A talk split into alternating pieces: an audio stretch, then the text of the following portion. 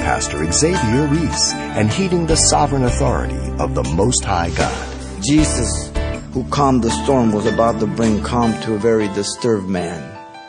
Jesus was face to face with a hostile man. The demons possessing the man responded to the greater authority of Jesus. He physically prostrates himself before Jesus. He falls down before him. He's not worshiping Jesus. He's submitting to a greater power.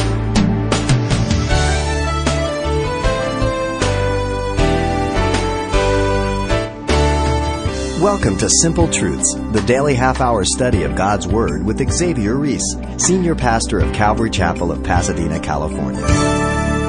Crossing the Sea of Galilee through perilous wind and waves, the disciples were fearful because they didn't realize that God was with them in the midst of the storm. But upon reaching the shore, they were met by demons, fearful because they knew quite well that God's presence was real, even acknowledging him as the Son of the Most High God.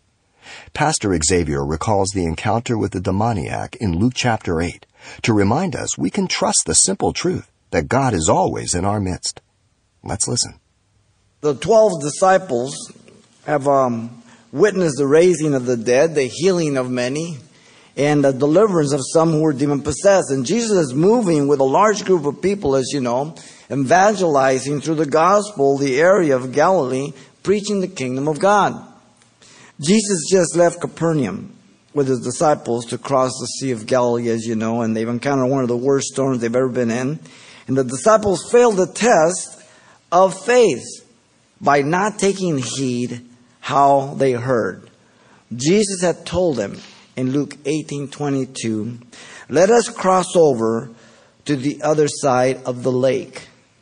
Don't you care we perish? We're perishing. You didn't hear me. I said, let's get in the boat and we're going to the other side. He didn't tell them how he was going to get there, but he said they were going to get there.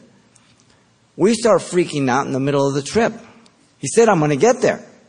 But there's a lot of things that can happen between A and B. But if Jesus is in the boat, how can you think that you're going to perish? Now, if you're in the boat by yourself, you've got some problems. But if Jesus has put you in the boat, you can sleep like him. They failed to hear what he said.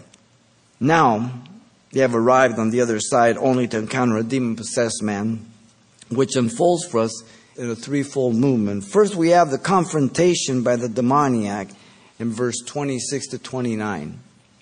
Second, the expulsion from the demoniac in 30 to 34. And thirdly, the transformation of the demoniac 35 to 39. The confrontation by the demoniac comes first, 26 to 29. Notice in 26, the place of the encounter is given to us. The point of departure had been the city of Capernaum, as you know. Then they sail to the country of the Gadarenes, which is opposite Galilee. Capernaum was in the west, in the northwest uh, corner of the Sea of Galilee. And Capernaum was the land of promise. The Jews abided in the area of Galilee. The country of the Gadarenes was in the middle of the east side of the Sea of Galilee. The country of the Gadarenes was opposite, it declares here. And this was the area that was settled by the tribe of Gad. The tribe of Gad were herdsmen, cattle, and they didn't want to go into the promised land, and they asked permission to go on the other side.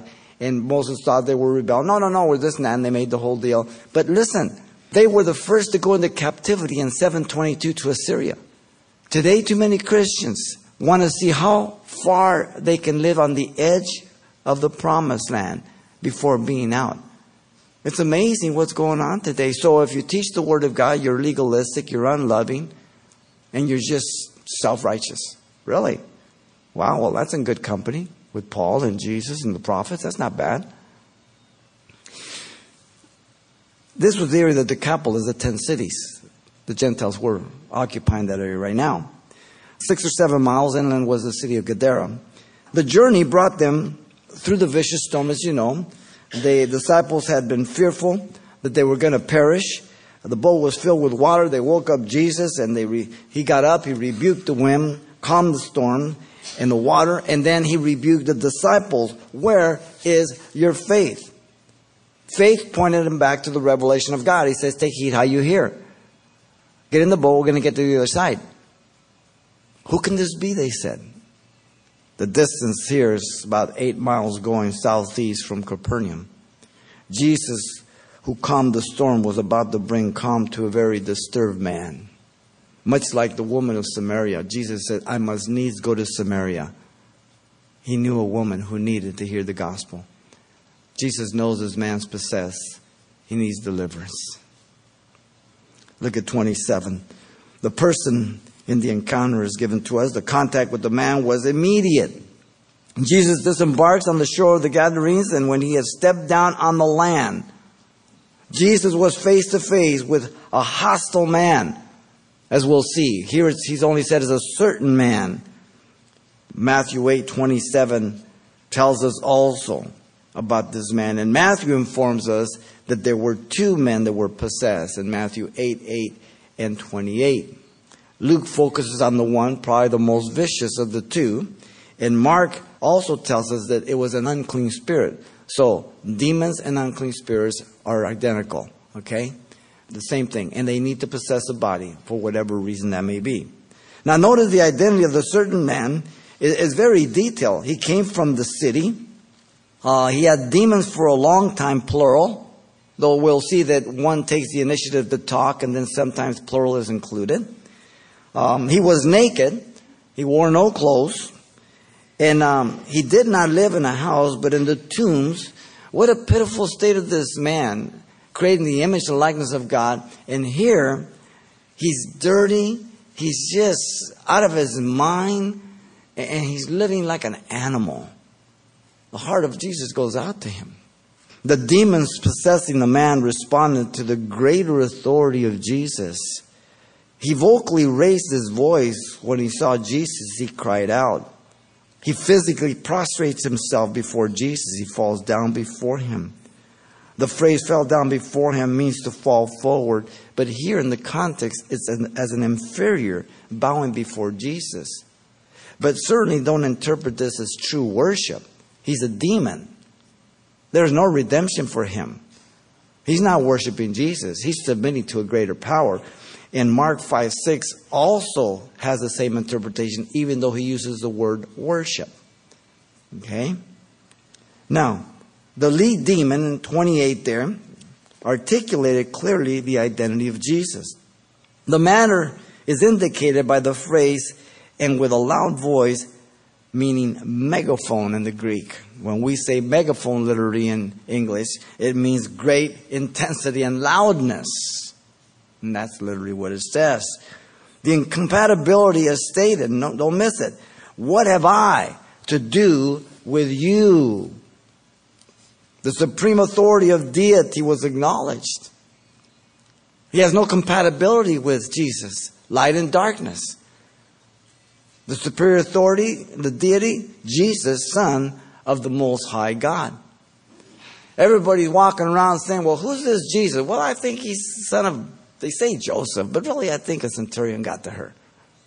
Demon said, Hi, Jesus, son of God, what are you doing? the demons possessing the man reveal their submission to Jesus. Notice the demons requested of Jesus here to not punish them. I beg you, do not torment me. So the leading demon speaks. The word beg there means to make supplication, and torment means to vex grievously and torture. You see, the demons know that there is a set time for Jesus to punish them. In fact, Matthew 8 29 says, Have you come here to torment us before our time? There is no redemption for demons or angels, and we're going to see these are nothing but fallen angels. They will be judged and cast into the lake of fire. Uh, many of them will be incarcerated, as we'll see in the abyss and, and Arso. The demons in the synagogue of Capernaum earlier, if you remember, cried out, Did you come to destroy us? in Luke 4.34. And notice the reason the demons made this supplication is given. For he had commanded the unclean spirits to come out of the man. So this is an imperative command to be obeyed, not a suggestion. Mark 5 8 confirms this, for he had said to him, Come out of the man, you unclean spirit. He's not talking to the man, he's talking to the demon. Jesus was casting out demons from people constantly. In Luke 4:41 it says, "And demons also came out of many, crying out and saying, you are the Christ, the Son of God. And he rebuking them did not allow them to speak, for they knew that he was the Christ. Jesus cast out seven demons from Mary Magdalene, we're told in chapter 8, verse 2. Demon possession was a common thing in that land. As people mess with idolatry, demons are behind idolatry, Paul says in Corinthians. We have a great activity of demons in our country today, as we'll see as we move on. Because of all the idolatry, all the paganism that we are going backwards into. Now, notice the personal torment up to this encounter is given in 29 there. The man was enslaved by demons, for it had often seized him. The word seize means to catch and to lay hold of by force and carry away. The power of the man could not overcome the demons. He was helpless. God forces no one to serve him. Satan forces people. We all were under the deception of Satan, held captive to do his will until the gospel freed us. Now we see very clearly. But back then we didn't see it. The man was also imprisoned by man. So you have the spiritual force behind the reality. Then you have the earthly force that is trying to deal and understand what's going on, but doesn't. And he was kept under guard, bound with chains and shackles. To be kept under guard means that men vigilantly watched over him, attempting to restrain him with these chains and shackles, manacles, or like handcuffs. And the reason was to protect the people. So fierce was he that no one could pass by way of the tombs. Matthew 8 28.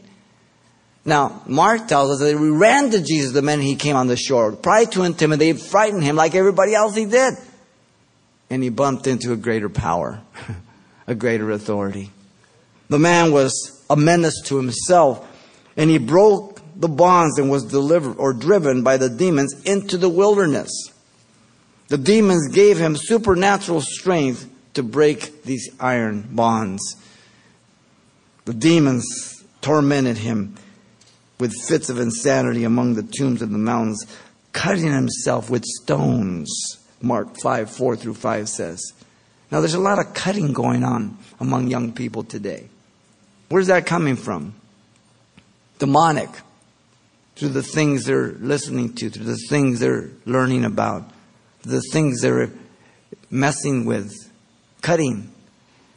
Nakedness, PCP, meth, demon activity, pharmakeia.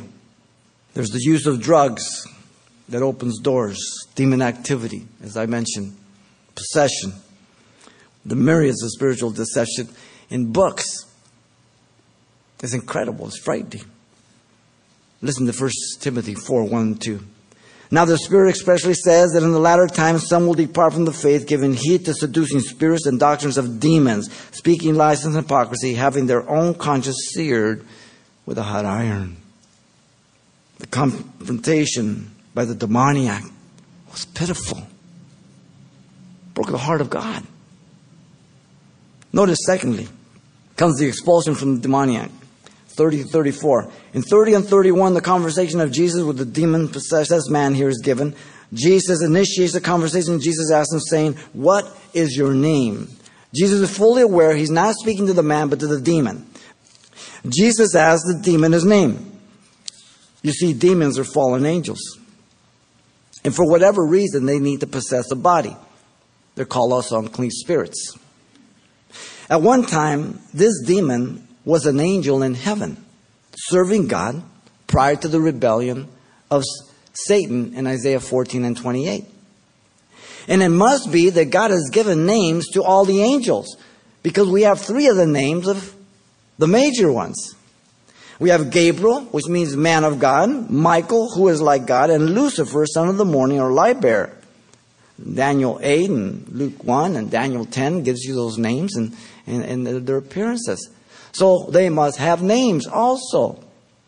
But then a third of them rebelled. Now the demon, in response, notice, answered Jesus and he said, Legion, because many demons had entered him. Now notice the demons made a request of Jesus and they begged him, they, plural, that he would not command them to go into the abyss. The demons acknowledge their inferior and their limited authority in contrast to the ultimate authority of Jesus. Luke only mentions the abyss, by the way, uh, which is translated pit, shaft, or the bottomless pit, and it appears nine times in the New Testament. The place where demons are incarcerated, and they will be released upon the earth during the Great Tribulation. The angel with the, with the keys, the bottomless pit goes out and opens it, and demons come out. So you have the appearance here in uh, Romans 12 7, and the other seven are found in the book of Revelation, where uh, demons are incarcerated. Now, men and women are incarcerated in Hades. That's what used to be Sheol or Hades, the two compartments, but when Jesus descended, and he destroyed the power of death. He led captivity captive, and now it became just one compartment, and it's called Hades. So when a person dies not accepting Jesus Christ, they go to Hades. They are incarcerated there until the white throne judgment. Demons, unclean spirits, are incarcerated in the shaft or the abyss or the pit. Now, notice in verse 32 and 33, the demons possessing the man obeyed the commands of Jesus to leave the man. The command, remember, had been given by Jesus the minute he stepped out of the boat. The maniac met him, and the demons possessed, they responded in vocal manifestation as well as physical, prostrating themselves before him. And they identify the superiority of Jesus as the Son of the Most High God, who would one day punish them. The raising of pigs here in the context provides viable vessels for demons now to possess. Now, a herd of many swine was feeding there on the mountains. Pigs are unclean animals, you know, forbidden to the Jews to raise or eat. Leviticus 11:7, Deuteronomy 14:8. The request by the demons, notice, to leave the man was granted by Jesus then. So they begged them that he would permit them to enter them, and he permitted them. The demons had been commanded by Jesus, and they're merely obeying. The command was given before. It's not recorded here till afterwards, but the minute he got off, he gave it. They had to obey. So the man was delivered from his lifelong enslavement immediately, instantly. Just as you and I were instantly transformed when you open your heart and ask Christ to save you. And all of a sudden, your life was changed. All of a sudden, doubts and things that you had questions about were answered. All of a sudden, you could see life a whole different way. Notice the transfer again is immediate. That the demons went out of the man and entered the swine. The reaction of the pig was immediate also, and the herd ran violently down the steep place into the lake and drowned. They suffocated. Now, the men tending the pigs here, in verse 34, were startled, and they ran. When those who fed them saw what had happened, they fled and they told it in the city and in the country. I mean, you, you, stop and think about it. Just before you were born again, you don't know anything about spiritual things. You got all kinds of different, you know, suspicions and superstitions and traditions, and you, you see something like that, freaks you out. The teaching that a believer can be demon possessed and absolutely unbiblical. Let's get that straight. Every case in the scripture, they are non believers, not Christians. Greater is he that's in you than he that's in the world. Okay, 1 John 4 4. Light and darkness cannot occupy the same vessel. There's not one example where a believer is possessed. Now, a believer can be harassed, a believer can be oppressed, a believer can even be depressed by demons or unclean spirits for two reasons. First, because they're meddling with occultic things and they have no business there. Are we clear on this? There are things that Christians are messing with today. They have no business going there or being there. Secondly, because they're not growing the knowledge of Christ, they're not putting the armor of God and doing good warfare. Listen to the works of the flesh. Now the works of the flesh are evident, which are adultery, fornication, uncleanness, lewdness, idolatry, sorcery, hatred, contention, jealousy, outbursts of wrath, selfish ambitions, dissensions, heresies, envy, murders, drunkenness, revelries, and the like of which I tell you before I told you beforehand, just as I also told you in times past, that those who practice such things shall not inherit the kingdom of God. Galatians 5, 19 through 21. He, he involves the occult along with the regular works of the flesh. That's what they are. You gotta reckon them dead. Not go there. Put on the mind of Christ. Put on the armor of God. Reckon the old man dead. Put on the new man. Paul said, I say then, walk in the Spirit, and you shall not fulfill the lust of the flesh. If we live in the Spirit, let us also walk in the Spirit. Galatians 5 16 and 25. The Lord Jesus is the ultimate authority on the teaching about demons. And he tells us himself in two passages what happens when a demon leaves an individual they're basically almost word by word, but they're presented from two different perspectives. But let me give you the one in Matthew 12, 43 through 45. When an unclean spirit, this is Jesus speaking, when an unclean spirit goes out of a man, he goes through dry places seeking rest and finds none. Then he says, I will return to my house from which I came, the man that he was in, or the woman. And when he comes, he finds it empty, swept, and put in order. Then he goes and takes with him seven other spirits more wicked than himself, and they enter and dwell there. And the last state of the man is worse than the first. So shall it be with this wicked generation, he said. Matthew 12, 43 and 45. So, the minute a person is delivered from a demon as a non believer, the house is swept and garnished. They need to accept Jesus Christ as Lord and Savior so that that house is occupied with light. If there is no repentance and acceptance of Jesus, a demon will come back with seven words. Are we clear on that? These are the words of Jesus. All right? The same thing is said in Luke 11, 24 to 26, but the figure of a strong man binding the weaker man is used. Okay? But the exact words. He's the greatest authority.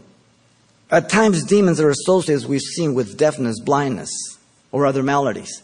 But it is absolutely wrong and unbiblical for you to identify and indicate that every case of illness or blindness or deafness is demonic. Are we clear on that? All right? It's not so. The ones that are indicated in Scripture were. Doesn't mean all of them are.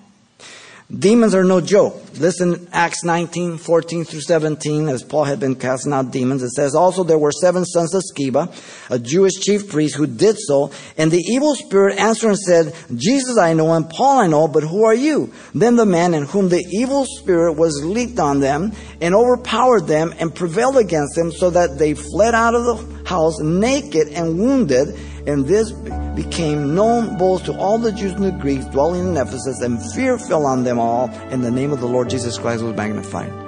Acts 19, 14 17. This goes on in other countries all the time. This is going on more and more here. But of course, we're so sophisticated, we're so intelligent, those things don't happen. In fact, there's even a, a, a very friendly attitude towards the occult, to the spirits, to spirit guides and everything today. Within the church, the expulsion of the demoniac was inevitable. Jesus was there. Pastor Xavier Reese and the calming simple truths of the sovereignty of God on display with today's study of Luke chapter 8. And you can hear this message again anytime online by simply selecting today's date at the radio listings link you'll find at calvarychapelpasadena.com. But there's still much more to come right here next time as well. However, if your schedule won't permit you to tune in, you can always pick up your own copy of this message. And the title to ask for is The Demoniac Set Free. It's available on CD for only $4.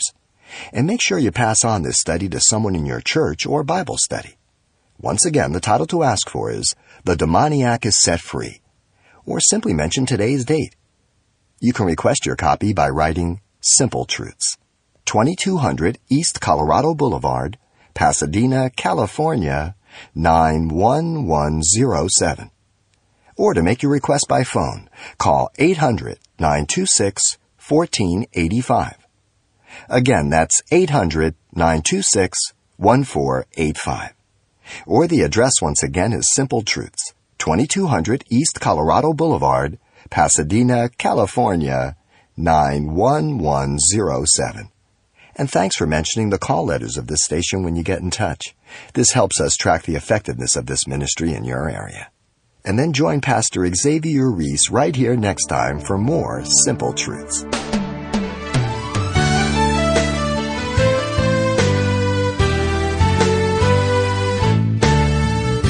Simple Truths with Pastor Xavier Reese, a daily half hour broadcast, is a radio ministry of Calvary Chapel of Pasadena, California.